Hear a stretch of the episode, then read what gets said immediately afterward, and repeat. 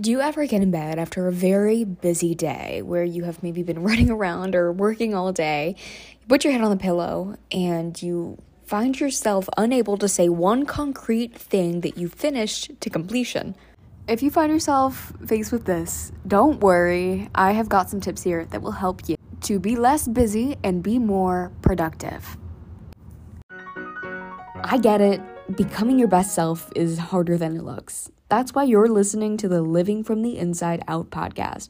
I'm Betta, your host, and my mission is to make self development just a little bit easier. Through short, informational, and inspirational podcast episodes that you can listen to while you have your morning coffee. Let's get right into it. So, I'm going to put forth two scenarios right here. Ready? Let's say in the morning you wake up and have a nutritious spread with coffee, eggs, yogurt, fresh fruit. You have meetings back to back until almost noon, and at each one, you are asked to complete an action item or a follow up. Your afternoon flies by as you move from these tasks to another tasks, and you're surprised when 5 p.m. comes and it's time to call it a day. You feel like you've been rushing everywhere, you, that you haven't had enough time to get anything done, you've been multitasking, and that you've been trying to achieve too many things at once. Enter scenario number two. You eat the breakfast that you meal prepped the day before and settle in to work. You use a brain dump in your journal to get all of your thoughts down on paper, and when you're planning out your day, you realize that the first morning meeting that you have is actually one that you can delegate to another colleague. That frees up your morning for some serious, deep work. By lunchtime, you've completed several steps towards a long term goal that makes you passionate and excited.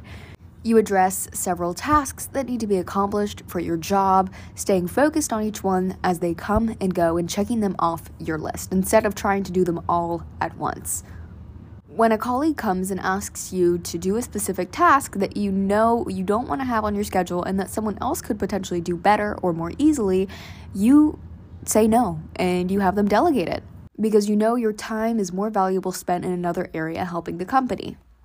After a day that feels relaxed, focused, productive, and driven by purpose, you call it quits at 5 p.m., excited to start the next day. All right, so one of these days was productive, the other one was busy. Can you guess which was which?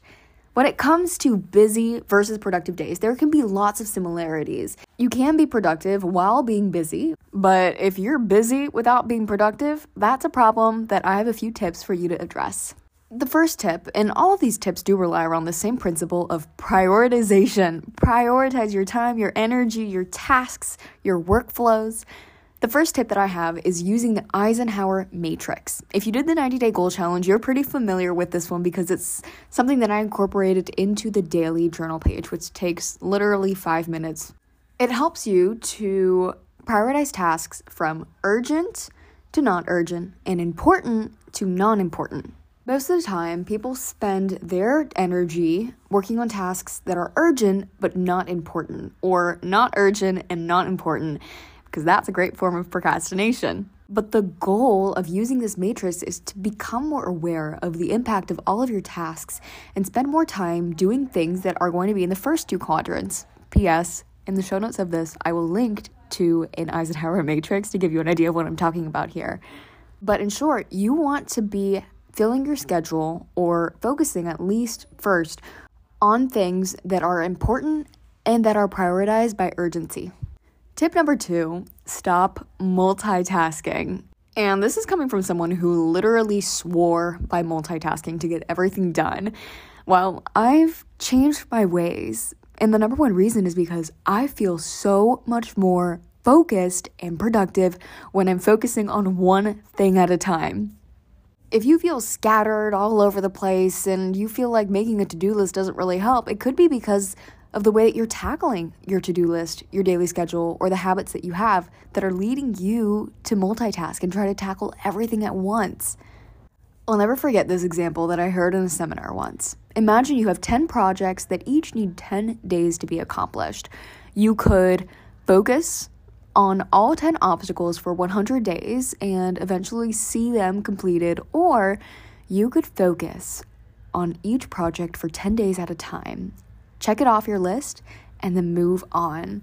And to me, that feels definitely more fulfilling and you feel more focused and accomplished. So I hope that that can help convince you that multitasking isn't always the way to go. But numerous scientific studies also show that multitasking or attempting more than two tasks at once, switching rapidly between tasks, or performing multiple tasks in rapid succession is terrible for productivity. The human mind, they find, simply isn't made for being able to give focused attention to more than one thing at a time. Yikes. I hope that these tips and tricks helped you to better understand the difference between being productive and busy and give you a few useful insights for how you in your own daily life can look to prioritize and focus on singular, important, and urgent tasks. High achievers, entrepreneurs, and other successful people know that being productive means getting more done and making more of an impact. Now, make sure you've also got the right tools to maximize your own productivity. And that's where I'm going to recommend Beta Bullets. It's the free journals that I create every single month to guide you to prioritize, be focused, and really actually make progress towards that big goal of yours. And bonus note if you don't know what that big goal is, I've got the journaling collection to help you out. Go to betabullets.com to receive your collections. It's 1000% free. I create these to help you out. And that's a wrap. Thank you for listening. I will see you in another episode. And remember, until then, you've got this.